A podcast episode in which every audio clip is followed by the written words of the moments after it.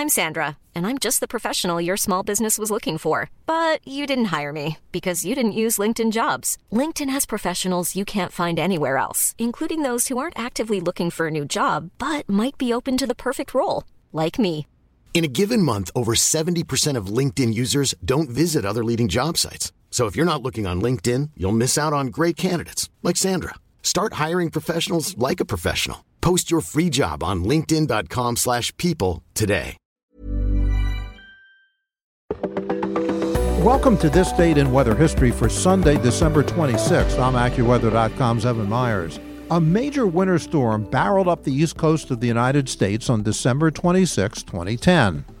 The mid Atlantic and New England coastlines bore the brunt of the storm's fury.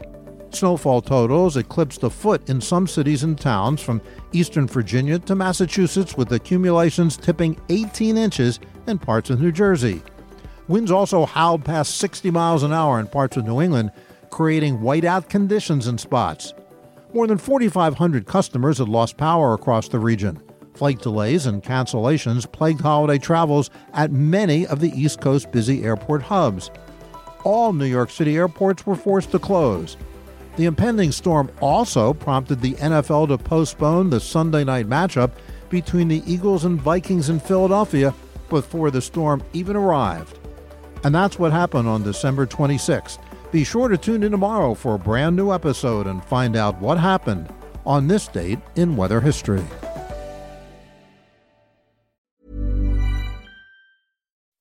When you make decisions for your company, you look for the no brainers. If you have a lot of mailing to do, stamps.com is the ultimate no brainer. Use the stamps.com mobile app to mail everything you need to keep your business running with up to 89% off USPS and UPS. Make the same no brainer decision as over 1 million other businesses with stamps.com. Use code PROGRAM for a special offer. That's stamps.com code PROGRAM.